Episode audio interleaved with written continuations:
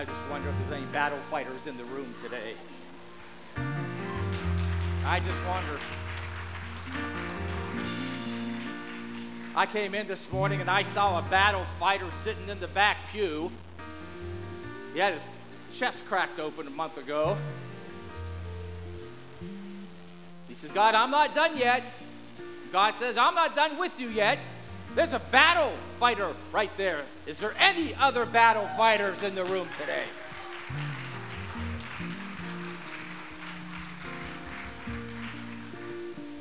You know, a lot of us go through a lot of resistance in our lives. We just face every single day. Like Pastor Dave preached last week, opposition. There's a necessity to that opposition. That resistance continues to build in your life. I'm just wondering if we get up every day looking at the resistance, or do we get up every day looking at the opportunity that the resistance is going to give us and the person that's surrounding us and battling with us. Just wondering. How to feel. I got a feeling there's people in this room that says, I'm not done yet, Pastor. I got a feeling there's people here today that says, I want to see that victory. The only way you see the victory they just sang about is to fight the battle to get there and not quit. You'll never see it if you stop.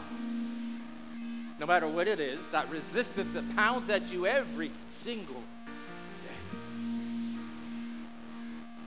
God gives you another day.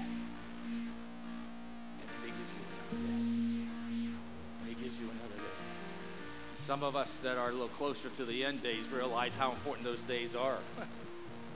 Some of those younger ones say, I got all kinds of days. They just don't know. But I tell you what, I'm going to fight a battle. I'm going to fight a battle, and I want some battle fighters with me today, right? I want to see a victory. There's a victory standing right here. I want to see more victories. I want to see victory after victory after victory. Church, raise your hand to heaven and say, God, I'm a battle fighter today. Father God, in Jesus' name, Lord God, I pray right now that you continue to flood Cross Point Church with your power. Lord God, as hands are raised and people are praying, Lord God, I pray. Lord God, I pray, don't let it be the end. We're just getting started. Every day is a new day. Your scripture teaches us you have blessed us with today. And Lord God, we're not going to waste it. It doesn't matter what the resistance looks like today. It doesn't matter what the opposition has looked like in the past. But today is another day. And Lord God, I'm going to see the victory. I look around this church and I see victories after victories. I know those testimonies. Lord God, I thank you. I thank you, Lord God, that there are people in this room and watching online that set the example for the rest of us. I thank you, Lord God, that there's victory in the room. And that we can look at those victories and we can cry out, Lord God, thank you. There's victory in the room. Lord God, I pray and thank you for my victories today. Lord God, I pray right now the power pour out on this place like it does in all other places that you so ordained, Asbury, Kentucky, and the ones throughout the nation and throughout the world that you have decided that those are those locations that you will pour out your spirit. Lord God, in Jesus' name, let it be Cross Point Church, Lord, I pray. In Jesus' name I pray. And all of Cross Point Church screams, amen. Give him praise today, church. Give him praise. Have a seat and greet somebody next to you. You're in the right place. You give me a few days off, spend in the hospital with my wife, and look what happens. How are you doing, dear? She doesn't work. She's out of breath. You want to take a break now? You all right? If you have been on the prayer chain, you know that my wife was on in the hospital for a couple of days while we were away. It just seems like she just likes to hang out there when we go away. I've decided we'll just stay here and go to the hospital. Usually it's you that likes to hang out. Well, not lately. Not lately. I felt left out. I fought my battles there, sister. I was still left out, so I thought I joined you. You felt left out. Our goal is always to meet our deductible. Oh, we meet our health deductible every year. It's no big deal, right? We budget the health. No, it's not the deductible. It's the out-of-pocket. Okay, yeah. It's the total out-of-pocket. I hit that last year on February 10th because I was in the hospital so many times. But, hey, another battle, another victory. What do you think? That's right. Hallelujah. Hey, welcome to Cross Point Church. You are in the right place. If you're watching online, you're certainly watching the best church here in the state of Ohio. We just love you. We have a great church here at Cross Point. If you're watching on the Facebook side, hit the share button in the bottom right-hand corner, and you will share that broadcast right to your private feed like I did this morning, and bless as many people as you possibly can with the gospel of Jesus Christ, right? Amen. Amen. And if you are a first-time guest or visitor here today at Cross Point Church, welcome. We are so glad you're here. We hope you feel at home and welcome. We hope you stopped by the cafe and got some goodies. But we want to be sure that you do not leave without a very special gift, because you are a VIP to us today. So if you would do us a favor, there is a VIP Connect card in the seat back pocket right in front of you. If you would take a minute and fill that out and take it to the Welcome Center on your way out, you will get a gift box if you didn't happen to get one on your way in. In that gift box is some information about us and what we believe and the opportunities here, and some goodies, and last but not least, a gift card to Chick-fil-A for a free lunch on us. So please make sure you take a chance to fill that out and pick that up at the Welcome Center. And if you happen to not have a church home, if you are seeking a place to call home, we would love to have you prayerfully consider making Cross Point your home. We would love to have you be part of our family. So welcome. Again, we are so glad to have you here. An extension of our worship time is always a time of giving back. And in God's word, he asks for us to give just the smallest portion of the blessings that he gives us back. Oops, I'm losing my headset. So I'm just going to undo it and throw it behind me. We have four different ways that you can give today. You can give online at the website, which is cpoint.church. And then there's instructions there on how to do that. Are you getting that for me? No, I got it for you. Thank you. Yeah. The second way, did you know we have an app? That's kind of a joke around here now. We have an app. It's the Church Center app. You can download that app to your smart device, and there it will tell you how to set up your giving. Or if you like to text, you can text the dollar amount to the short code 84321, which should be on the screen over here.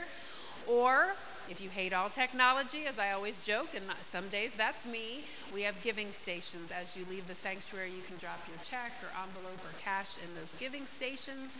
And if you've forgotten everything I just said, we do have instruction cards at the Welcome Center. You can pick those up, and it'll explain everything I just went over. Now I'm really out of breath. I missed that. I was picking up. Can you do that again for me? No, I cannot. You had a busy week last week. Wow. Monday and Tuesday and Wednesday and Friday, and this week it's just going to be Monday, tomorrow night, journey night to a better way, a better life here at Cross Point Church. Pastor Mike and Christine Snodgrass leading the table ministry at 6 o'clock and leading CR, Celebrate Recovery, at 7. Brief share starts at 7:30, and then youth had already started at 6:45. Now, I'm getting word back that we got a whole bunch of kids in our youth program already. That is a blessing. So if you know somebody in the grades of 6 through 12 that they need blessed through youth, LG and her team, Mike Poley and Caitlin are going to bless them. Now, I don't want to give anything away, but I'm going to give it away anyways. The PS5s and the Nintendo Switches are in. And they are sitting in my office, and I heard John mounted some TVs in the youth room. I hope those are up, because we have some gaming systems that we're going to install this week. So kids, you are getting ready to be blessed with some fun. So we're just glad that that's going to take place. Then on Wednesday night, right there? Yeah, we missed a couple, but Wednesday night, it's okay, we'll go back. Wednesday family night is at 7 o'clock, and if you have not yet, you can actually check out our small groups now on the Church Center app. That was you. You missed that. No, because you jumped right into Monday night. Well, I could wait forever. So I'm going to jump back to what we missed. Where's the couple we had last week, right? Yeah. Where's Mike and Christine? First of all, if you want to opt into the text alerts, you can text CP Church to the number 24251. That's really important because we send things out all throughout the week, reminders about Monday night, Wednesday night, Thursday night, Friday night, whatever we have going on. So make sure you opt into that. But those of you who has volunteered to help with our Easter egg extravaganza.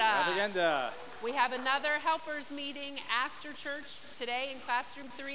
If you still want to help and you didn't come to the last meeting, you can still go today. So I know we will need lots of help. Is that right? That's not right? I see Pastor Robin down there giving me the look, and I can barely see her. Pastor Robin, is that not today?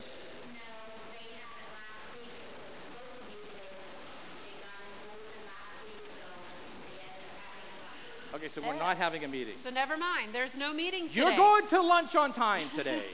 Moving right along. Let's just let Mike and Christine come back. See what happens when you're off for a week? I'm telling you. I don't remember what we have no idea what we're doing. Who am I again? I don't know. Did I put that in there or did you put that in there? You did. It's in the bulletin, I think. That's okay. So I just listen to people to tell me what to do. Most of them are women. So I'm telling you now. Move on to Sunday, March 5th. Sunday, March 5th, the annual business meeting is next week. Is that next week? Seriously? I'm losing track of time. Hey, when you're in the hospital for so many hours, you have no idea what's going on, right? It's just one of those things. Next week, church, is the annual business meeting. We're going to be blessed. We'll have service here on Sunday morning just like normal, but then we're going to go down the hallway and go and have a luncheon in the Graeber Life Center. And we're going to bless you with a luncheon because we realized last year when we had an annual business meeting that sometimes it could go a little bit longer than we really wanted it to go. So we thought this year we'll just feed you. You know, we'll get you a bunch of iced teas and coffees, and you know, we have some really cool stuff to eat next week. You don't want to miss that. You're all invited. If you're watching online and you're part of this ministry, you're certainly invited to come in. If you are a member of Cross Point Church, there are many of you. You're allowed to vote on the new board members. I'll talk about that in one second. You'll get to vote or vote on anything else that we're voting on. But if you are just an attender, not just, but an attender, but you're not a member, you're certainly welcome to come and stuff your face full of the best food, but you won't be able to vote. Now, you won't be able to vote if you're not a member. So you can't apply for membership next week. It's a little late, but you can start that process very shortly. We'll be launching another class. You can become a member. Or if you are attending Assembly of God Church someplace else and you want to transfer membership in, you can do that as well and be recognized immediately. I'm going to name the names. Naming names. I'm going to name names. Hey, we're going to talk real quick before we move on about the names for the board nomination process. The board was a panel by the current church board. By bylaws are required to select 5 people to nominate people in the body, and they have been doing that for the last many, many weeks. And unfortunately, we had quite a few no's. People said no, they just weren't feeling led, but we did have quite a few yeses. And I'm going to ask those yeses if they are here today. Now, I'm not sure if they're all here, but if you are here today, I'm going to ask you to stand up and be recognized. Diane Harlow, are you here today? I saw you on the platform. There's Diane in the back. Rhonda Greaves is here because she heads up First Impressions. Rhonda, where are you at? There, she's in the back. See, the ones that are going to run for board are in the back. We're going to change that. Harold Dyer, if you're here today, Harold. Harold, are you here today? I wasn't sure. There's Harold right there. I knew it. Kurt Longenecker, are you here today? There's Kurt standing up. They're all in the back. They're all in the back. Church, we're going to change that. Al Peterson, are you here today? I saw there's Al. Sort of in the middle. In the middle. Al is our church treasurer. Justin Gray, I saw Justin. Now, see, the more spiritual ones sit down front. Ooh, he's in the front. There's Justin. And Twyla Brenner, are you here today? Twyla. Twyla's in the back. Also in the back. Is that her in the back? We're going to change that. I told you 3 times. Those are your 7 candidates for board, and you will get to know them even more so next week. We'll have a little sheet for you to review, and you'll get to chat with them during lunch and whatnot. So these are the people that are nominated to run for church board. There are 4 church board positions available. We have 7 that serve by bylaws, and each year we do have elections, so 4 one year, 3 the next, and it alternates like that. They're allowed to serve 2 years back to back, but then they can run again. You have 3 that are running again. Kurt's running again, Al is running again, and Rhonda Greaves is running again. They have been serving for the last 2 years. If they win, they would have to sit for a year. They wouldn't be able to go on to a fifth year. but we do have 7, and that is a blessing. What a blessing. Now, there are churches that can't get people to run at all. We get people that feel led to run many more than we have positions available. So this is not a popularity contest, but we do vote for them as our bylaws stipulate, and we will do that next week while we're eating, right? Yes. All right. Anything else there? That's it. That's it. You can take that with you? Thank you. Yes, all right, don't forget that bag in the back, right? Good morning, Cross Point Church. Wow, you are looking fantastic. Speaking of looking fantastic, I look over at my Malone students, who I love, and I am seeing something that I just cannot believe. I am just shocked. All those lovely young ladies, and finally, there's a young man sitting over there. You know. You are a lucky guy. The luckiest guy in the church is sitting right over here, right? Right? Let's give him a round of applause.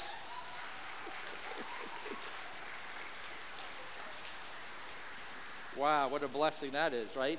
He's got like 10 lovely ladies sitting over there with him. And I could hear LG screaming. LG and Jody, right? Good morning. Hey, what a great day. Hey, we were away for a few days. Thank you very much. We tried to get some time off. My wife wouldn't allow that. She decided that she was going to hang out in the hospital for a few days, and we did that. We'll talk about that a little bit. I had to weave that all into my sermon today, right? We put that in. Pastor Dave did a wonderful job last week, right? Wonderful job. You know, he had a lot of nerve. I get out of the hospital. We were in the hospital all night. I'll get to that. And all night, Nicole was in the hospital. We get back to our house, and we are just exhausted, right? I was down there playing some baseball, and I was just exhausted anyways. And my wife had to go to the hospital, and no, she wasn't pregnant. You know, I wish it would have been that. There she is. She's looking great for just delivering. You know, so we get home at 7 o'clock in the morning, and I'm just whipped. And so we turned in for the morning, and, you know, I'm awoken by the sermon on the necessity of opposition, you know. And I'm watching this from my bedside, watching Dave preach up a storm about the necessity of opposition, and he kept saying it and saying it and saying it. And I just got out of the hospital with my wife for hours and hours and hours and hours. And I thought, okay, wait. I get it, right? The necessity of opposition. 3 hours later, we were back in the hospital. So more opposition, but it was still a good time. Not the hospital ward, so. You know, I'm just shocked that she's here singing today. She's got an esophagus situation going on. We're not exactly sure what's going on there, but it's pretty bad. So we just ask for your prayers for her, that she continues to heal and they can get the testing done that they need to get done. And let me do a little review as I fly through this, right? Let me do a little review this morning. Dave just did a wonderful job. It is such a comfort for Pastor Neil to leave and go away for a few days. I had not been out of the pulpit for like months and months. And so I just needed some time away. We'll take some time away throughout this year. The board, the current board and the future board, whoever they may be, has this thing that the pastor needs to take some R&R, and I don't tend to do that too often, too well. But I'm going to try to do better this year. My wife keeps me out of the hospital. I'll do better still. But Dave talked about last week the necessity of opposition. We're going to continue talking about that for the next couple weeks in a series about the necessity of opposition. He laid some powerful foundation and great message last week. And I just feel so led to continue on speaking about that. He talked about trials in your life. There's opposition. There's trials in your life. And, you know, yeah, we've all been through those trials in our lives. He talks about the attacks of the enemy last week. And, yep, we can say that the enemy does attack. He talked about other people just mistreating us and the opposition that we get from people. You know, he talked about 1 Peter. We'll get to that in a second. And all those dynamics that go on. And there's just opposition. And you could sit here or watch online this morning, and you could just pick out in your head all this opposition or resistance in your life. Maybe it's at work, maybe it's family, maybe it's some resistance at the church, for whatever reason. I hope not, but maybe there is. I pray not. But he went into 1 Peter, and he started talking about how Peter wrote about why the people were having opposition in their life. They were opposed. They just didn't want these Christians, these new followers of Jesus, hanging around. And they were persecuted, driven out of their homes. And he talked about that in detail and how they were just oppressed. And they just had this monumental amount of oppression and opposition in their life. It was a lot. Now, some of us think we have it bad, but I don't think it is as bad as where they had it. They were driven from their homes. They just had a lot of situations going on. Peter talked about them as being foreigners in their own home country. This is foreigners, right? Peter closed the passage talking about we just need more of God's grace and peace. How many can say this morning we just want more peace and grace from God? We absolutely do. The thought they've had there was persecution, and desperation brings desperate dependency on God. When there's this desperate dependency because of the opposition, it seems like the people start praying more. They started to seek God more. You know, why is that? Why does it take God to put us on our knees in opposition before we start seeking him like we should? I just wish we would seek him like we should anyways. And then when the opposition does show up, and it will, you would kind of probably just kind of smooth sail through it. A little bit easier than we do when we have to reclaim some of the lost territory in our spiritual lives because we weren't doing what we should have been doing in the first place, right? And after the situation and he talked about last week and that Peter wrote about, and you know, they weren't so God-fearing emperors and whatnot. And Pastor Dave talked about Constantine that came on the scene like years and years later, the new ruler. And the dynamics changed because now they wanted to be Christian nation. They wanted to have,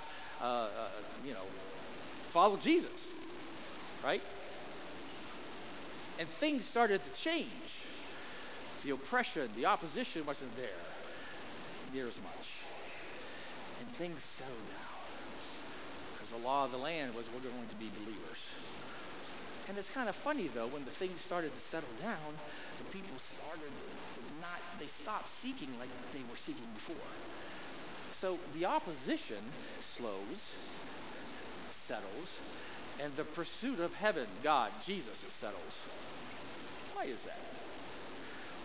Why does it take opposition to make us solid in our faith? And that's what started to happen there. Christianity became the religion of the land. Persecution started to diminish. Dependency and desperation for God also diminished. Dave's thought was like this. You'll see it on the screen behind me or online. It says, the more opposition, the more they chased after God. The less opposition, the less they chased after God. Directly proportionate for one another. More opposition, more God. Less opposition, less God. Why is that? I don't know.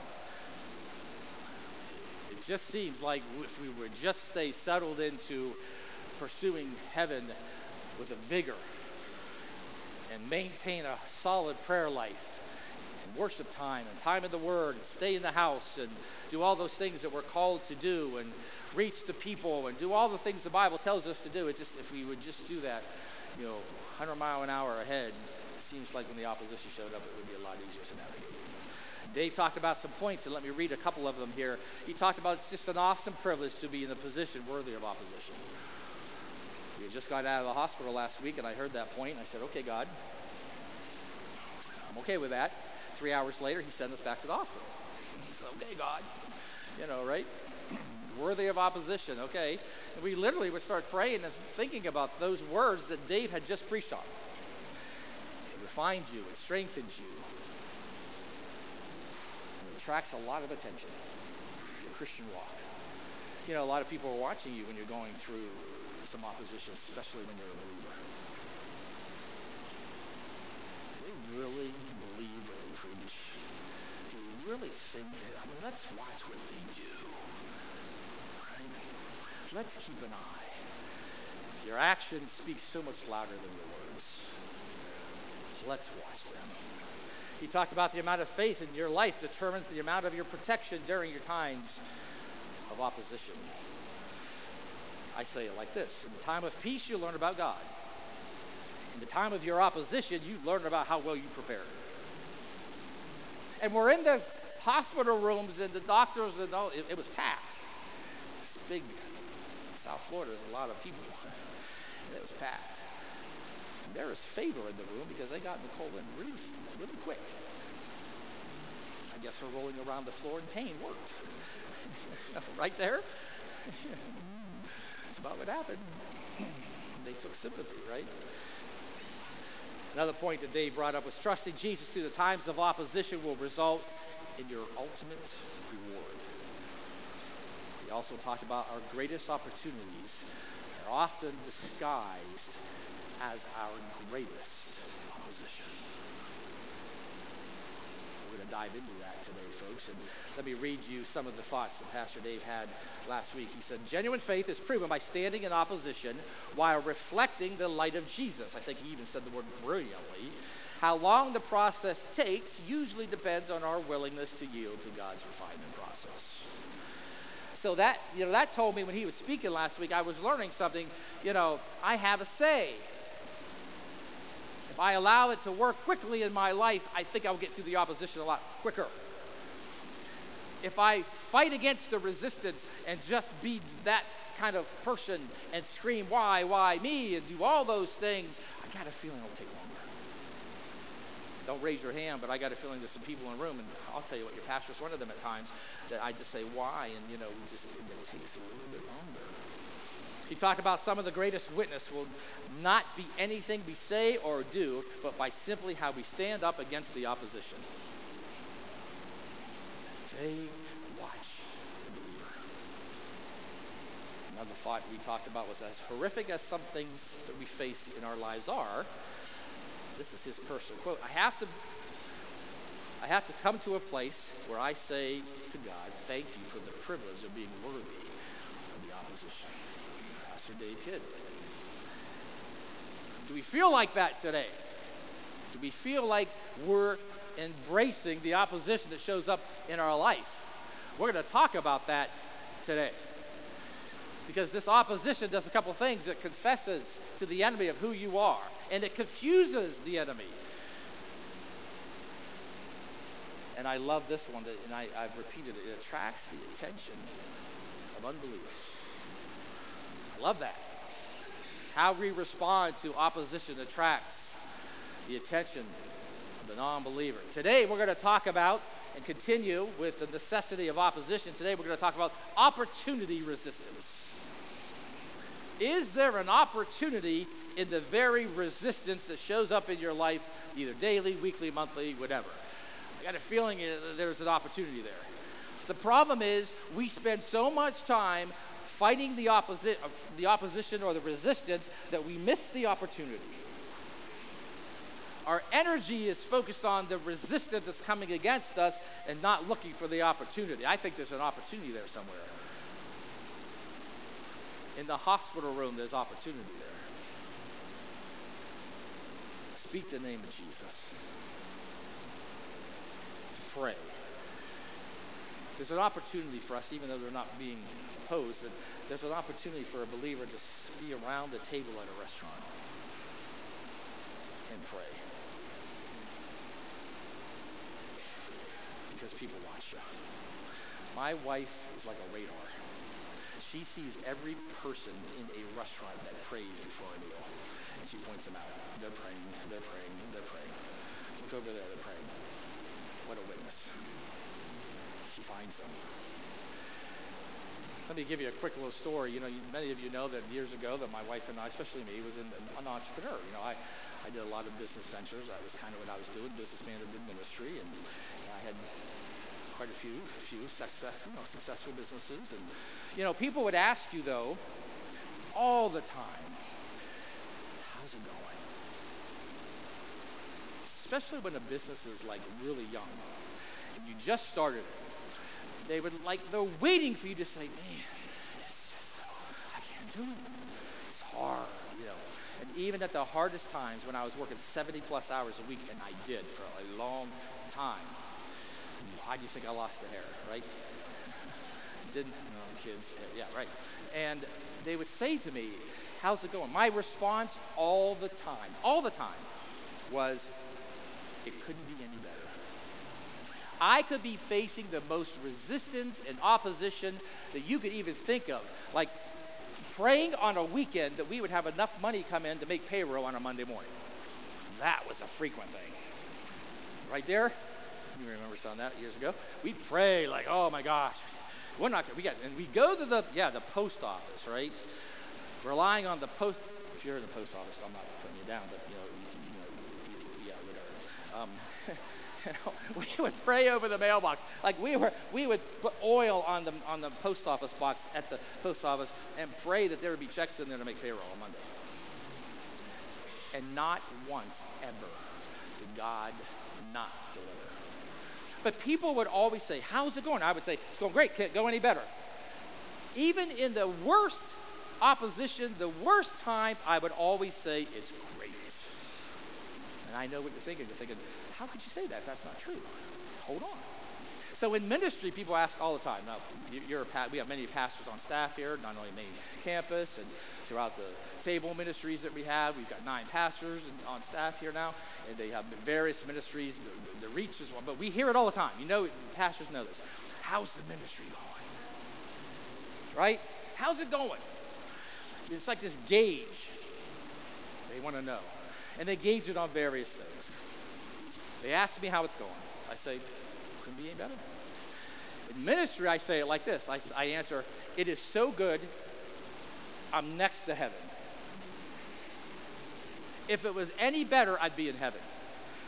Even if it's really a struggle and we're struggling with certain things or ministry or whatever it may be, I say the same thing. Publicly, I say the same thing. Why is that? Well, if it's going really super great anyways, you're telling the truth. If it's not going so great, and you're in opposition, you're living in a season of opposition. God has selected you to live in that season of opposition. It's still going great. But we don't see it like that. We see the times of opposition as not necessity, like Pastor Dave talked about. We see it as an opposition, a resistance to keep us back. Instead of, why is this happening? My mom, I grew up under this, you know. My mother, you know the testimony, no one faced more opposition and resistance than I've ever seen in the face of the planet. My life is my mom. She faced opposition. But she always came back and said to me as a youngster, what is God trying to teach us right now? I didn't get that when I was a kid. And I was saved young. I just didn't understand it. I got mad. Watching your parent suffer like I did, and but she would always come back and say that. Today I get it. Back then I didn't. But today I get it. And I say that things are going great. Not that we don't behind the scenes pray and believe and as a staff do things, and it is going great here. But even when things are struggling at any time, God has selected this season, this time, this opposition to train us and teach us on something. And that's a privilege to live there. You can stay focused on the opposition, the resistance, or you can figure out what God's trying to tell you and look at that as an opportunity, right? We were recognizing that. I recognize that. I recognize that my joy doesn't come from my circumstances, but from the faith and trusting in God, and that makes it great. The thought goes like this, you'll see it on the screen. Our greatest opportunities are often disguised as our greatest opportunities, as Pastor David talked about. And he also talked about this. We have this prayer. I thought that would, this was great. The prayer that Pastor Dave talked about last week was, this is the prayer. Lord, get me out of here. That's the prayer. Except for the young man down here with the little girl. She's not praying that, I'll tell you. But Lord, get me out of here. I want out of the situation, and the focus on our prayer time is always about get me out. I want out of here. I want done with this. When I just wonder if the prayer would be, Lord, what are you teaching me today? Where's the opportunity in the midst of the resistance? Where's it at? Because it's there. But I'm so focused on the resistance that I'm going to miss the opportunity. And if God reveals to you the opportunity, you'll kick yourself for concentrating on the resistance. Hold on. We're just getting started. This word opposition equals resistance. There's some opposing situation going on, and it's resisting your moving forward. There's resistance there. My friend, Pastor Andy Warren, says it like this: the proof of God's activity in your life most often will be the resistance in your life. Now, I must have had a lot of activity for God last week because I wasn't sleeping and we were in the hospital so much, right? We fought about that. The proof of God's activity in your life most often will be the resistance that shows up. Somebody doesn't like what you're doing for heaven. Right? Somebody doesn't like it. Thoughts like this, church goes, the opposition is the opportunity that brings on more resistance. The opposition is the opportunity that brings on more resistance. Let me give you an example. Let me go into my bag here. See if I got a little surprise for you. Let me show you something. Let me show you a couple things here. Oh, how many know what this is? Jonathan screaming out. This is rubber band. That a boy. Jonathan, wake up. Say rubber band. That a boy. Okay. So this is a rubber band. It's a little bit larger, so you can see it online. This is a rubber band. Now, you know, the farther you stretch the rubber band, the more resistance, right? And the secret to the rubber band manipulation is not to break it, right? Am I speaking this right? Right? That is going to break if I go much further. That's a decent amount of resistance, right? That's pretty... Here, let me put this on your head for a second. Right? You get to that point and it just stops, right? And if you keep using it so much, it's going to do what? And what do you do when the rubber band breaks? Go get a new rubber band, right? And you get a bigger one. It can take more resistance. Church, this is your life. You get a bigger rubber band.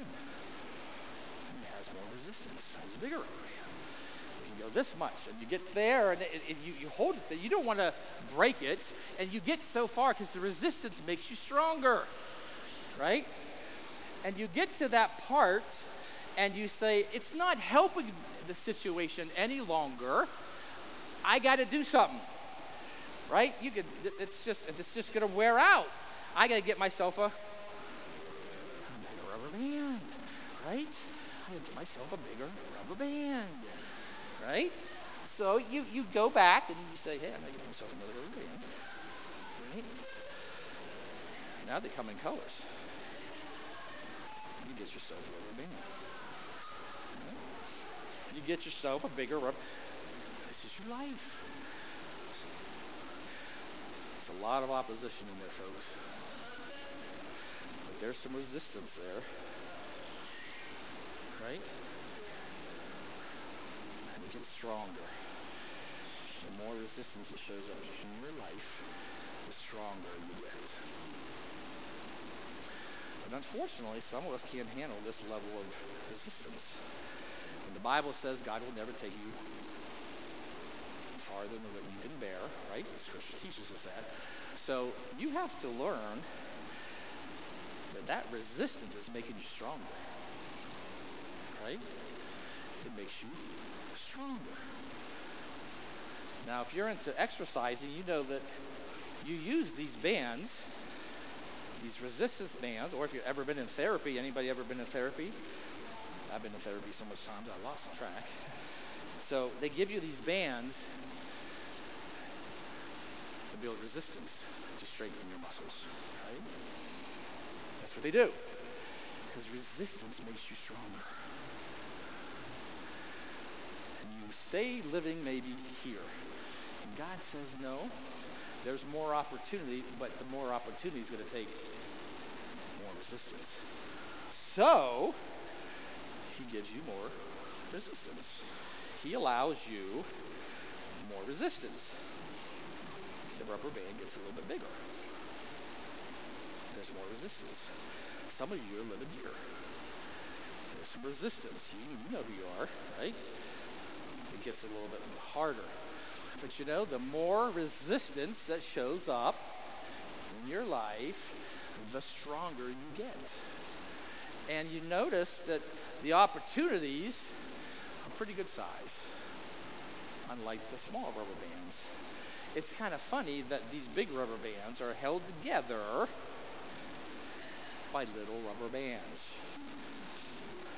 It's crazy, right? The little rubber bands holds together the big rubber bands. So God takes you to this part, and you're looking, saying, where's the opportunity here in my life? It's in here. Where's it at? And some of us find it, and others don't. We complain about it so much that God says, okay, fine. We'll take you up a step. We'll take you up another level. More resistance. Maybe that will get their attention, but there's an opportunity there. And it gets harder.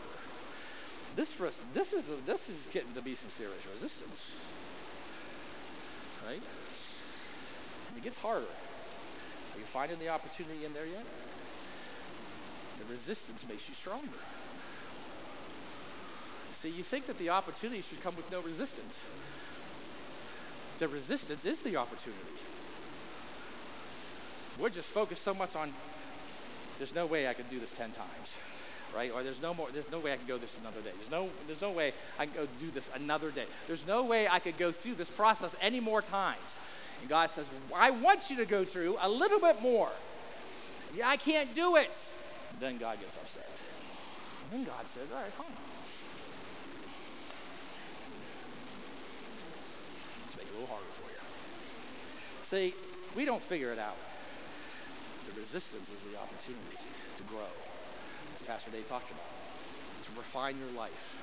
And what's going on in your life when you're going through this kind of resistance? Now, you know, I had even a bigger band. I had the monster rubber band. It's my baseball rubber band that I use to stretch. It hails, it dwarfs this one because I use the biggest and the strongest for the most resistance. Because years and years and years of playing baseball, I have very strong legs because I catch. And I need the biggest and strongest rubber band to do the exercises. I could snap this one in half with my legs. I kid you not. But a friend of mine took my baseball bag back up to Ohio from South Florida last week, and I had the rubber band in there. And I didn't realize I didn't have the big monster one until last night. But hey, this is big enough, right? That's some serious resistance. That's some serious opportunity. Let me give you something that you're really going to understand. You know, these pro athletes, you see the football players, you see the baseball players. How many are happy that baseball's coming here? You know, give me an amen, you betcha. I love football, but I love baseball. But it's amazing because what you see on the field is not the resistance that the professional athlete went through in the off season. Because I used to do that years ago. I'm going to explain to you how this works. What happens is during the season, a professional athlete is demonstrating the resistance training that they went through in the off season.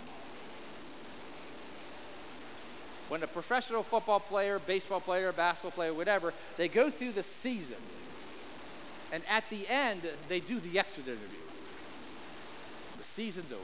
Whatever level, championship or not, they all go through the interview.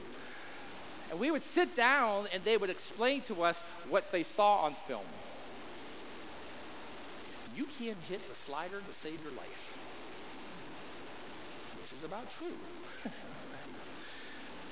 So in the off season, you have to train on the very resistance that you face. And then the next season they would come in and they had spent a sizable, considerable amount of time training against the resistance of the opposition in their previous season. When you see them that next year, that's why the same team never wins the Super Bowl, back to back. It's the reason the same baseball team never wins the World Series. Same players mostly, a lot of times. But the training was different in the off season. And the opposition looked like this. And so they trained against that resistance, that opposition, to come out in the next year having gained victory over the resistance that they were under the previous year. I mean, they train that way. I know for a fact. We trained that way.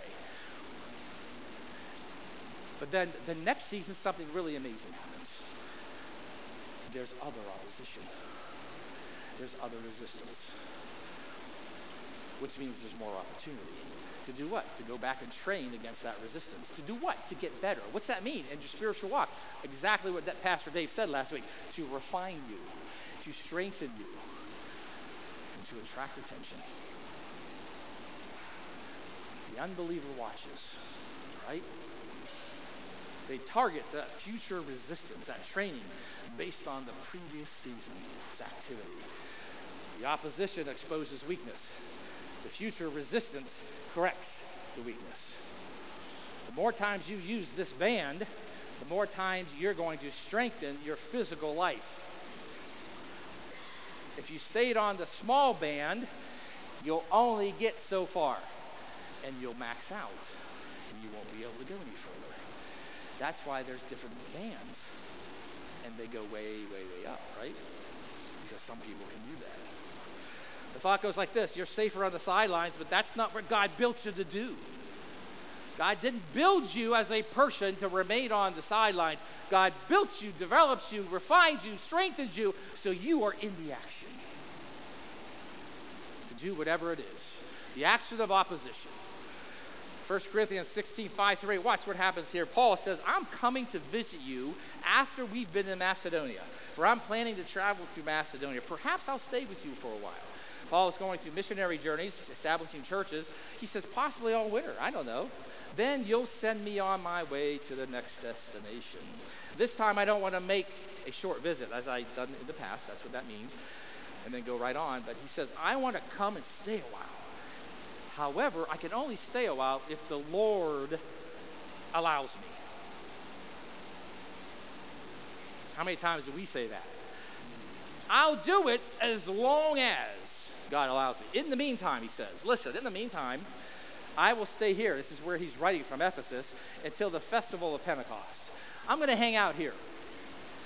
I'm going to hang out here, but I'd love to see you and hang out with you a little bit more than I had in the past. I want to spend some time with you through the winter. I want to fellowship with you. I want to have some relaxing times with you. Let's do this. However, I can't do that until God says I can. For the meantime, I'm going to hang out here. Why? Church, you're going to see something here that you have maybe never saw before, ever. Watch what happens. Paul is just willing to see those in Corinth that he knows and stay with them when his duties permitted it. Watch what happens in 1 Corinthians 16:9.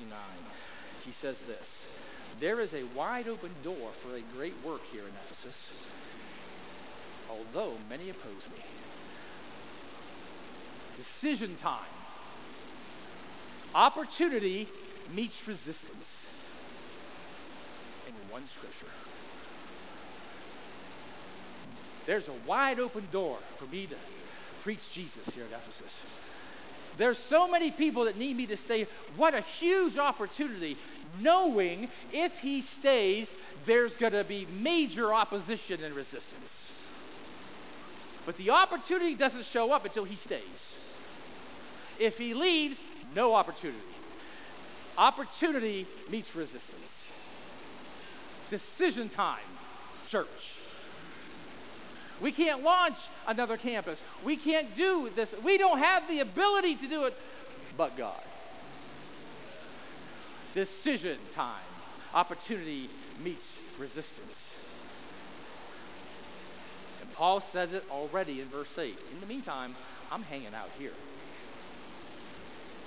I'm staying. They're going to oppose me, but the opportunity is too great to miss. I'm staying. I want to go and hang out with you guys, but the opportunity is too great. The resistance is going to be great, but I can't miss the opportunity. I got to stay. That is your life every day. That is your life every single day. Opportunity meets resistance. What do you decide to do? On one hand, there are these fields, white with harvest. This is him speaking. I got all this opportunity. I got people that can't sleep. They need me to speak Jesus to them. Or I could go hang out with my friends and just chill. sees the opportunity and the success of that opportunity, but he's got to labor for it. Thoughts like this, church. God will grant you success if you're willing to endure the resistance. The problem is many people don't want to endure the resistance. They want to stay living here. They want to be here. Why? It's easy. I've mastered this, Pastor. I'm good at this. I don't have to go any further. This is it. I'm good. And God says, I don't want you to live here. I want you to be like Paul. Lots of resistance and lots of opportunity. It's going to be hard, but I endure you for that. God wants you here. See, God doesn't want you to settle just because it starts to get easy. Because there's another opportunity, but that opportunity requires some resistance and opposition. I want you there. And if you don't go there, folks, you'll never know what the victory is until you get there. And if you stop at the red band, you'll never know what the green band had for you. See, the opportunity is in your resistance. You focus on opportunity, not resistance. The closer you get to the finish line, the more resistance you're going to encounter. But the finish line is your ultimate reward, just like Pastor Dave spoke of last week. Church, you were built for this. Thoughts like this, the necessity of opposition is that it creates the very opportunity you seek, which then leads to more resistance that ends up to be more victories.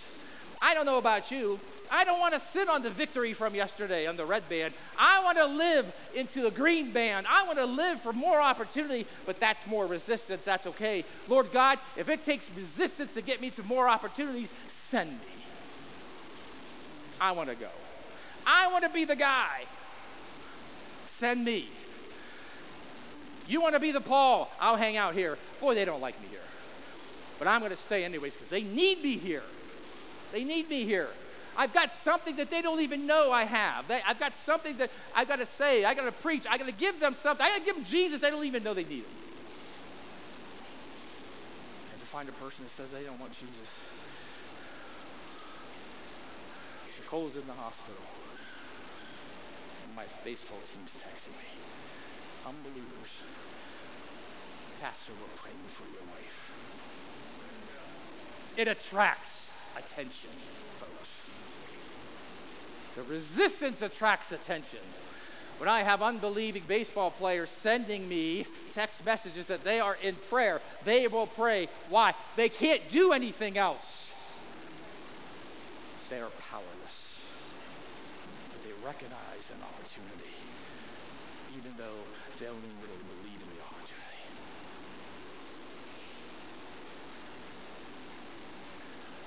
That's the necessity of opposition, folks.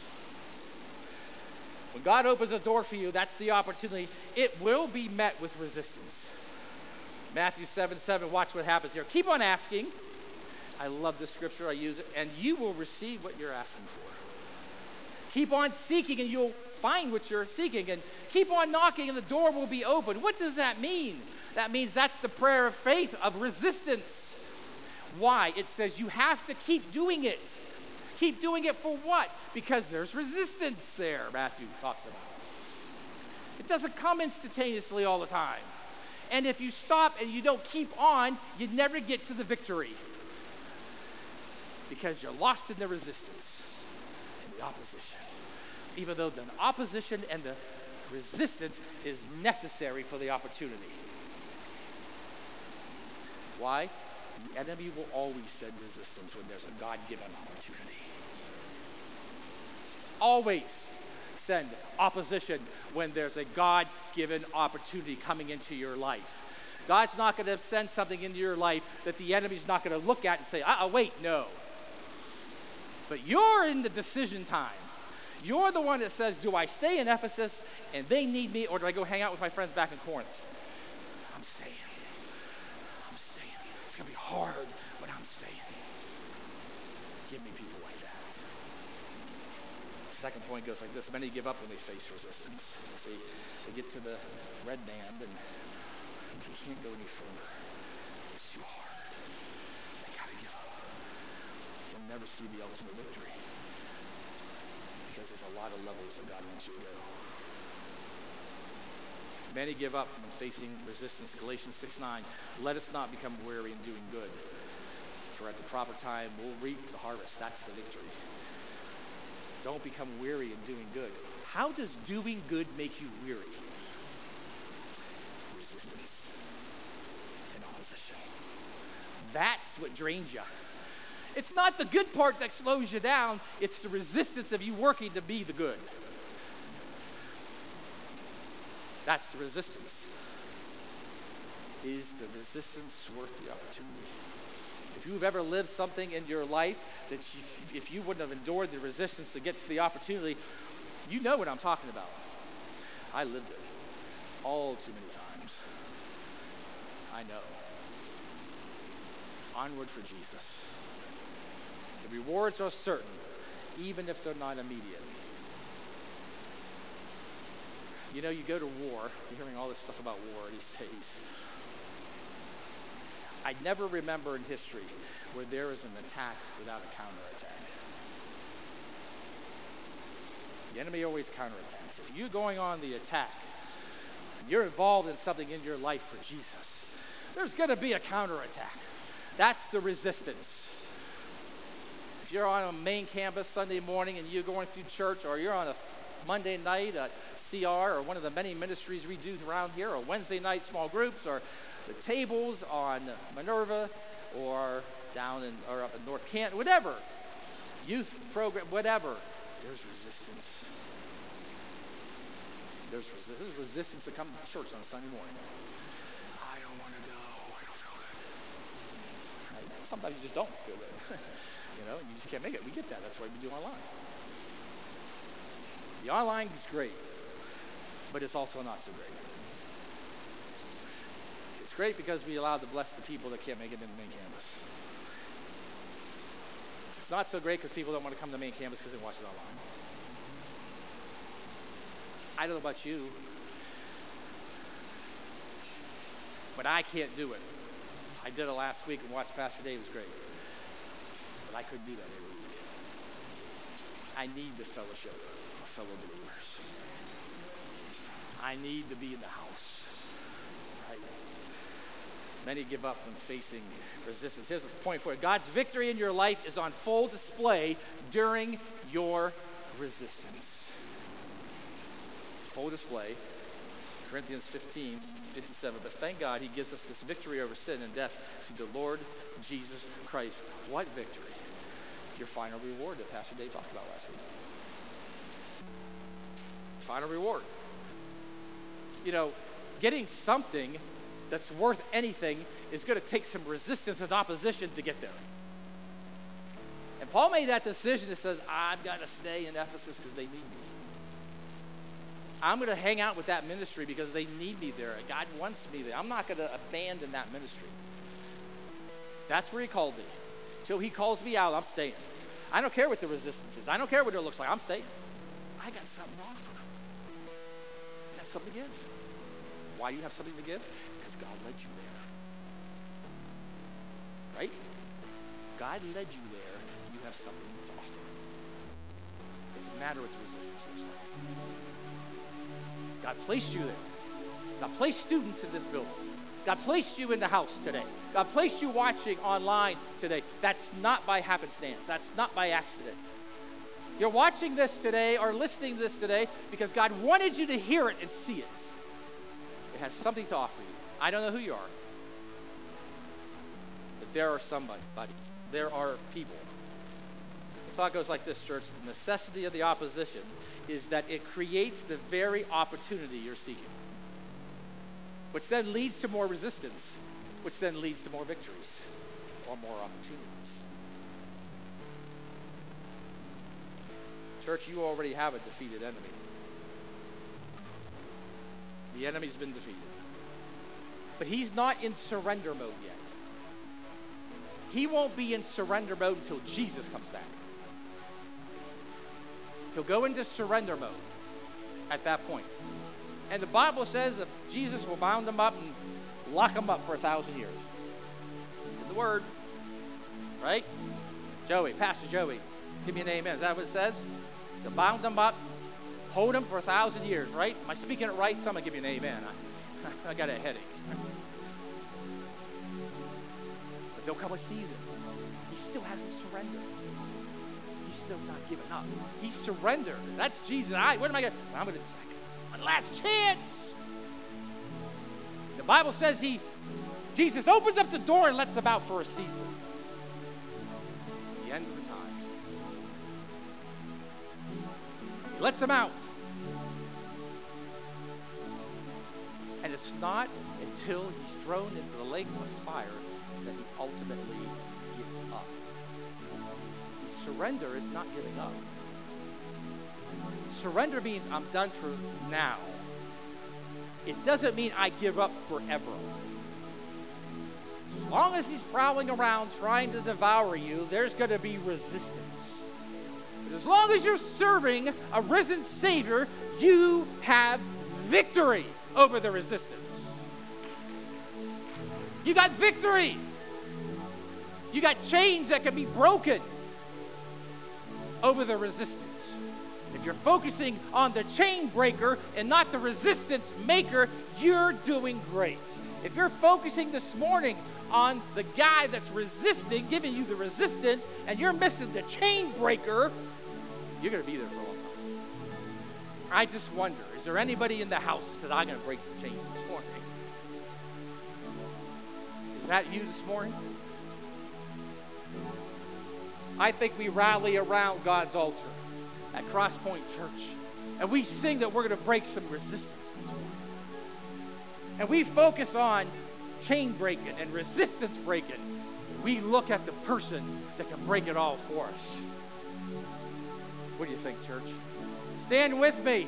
Let's agree together to be chain breakers. Come to an altar and let that resistance be broken.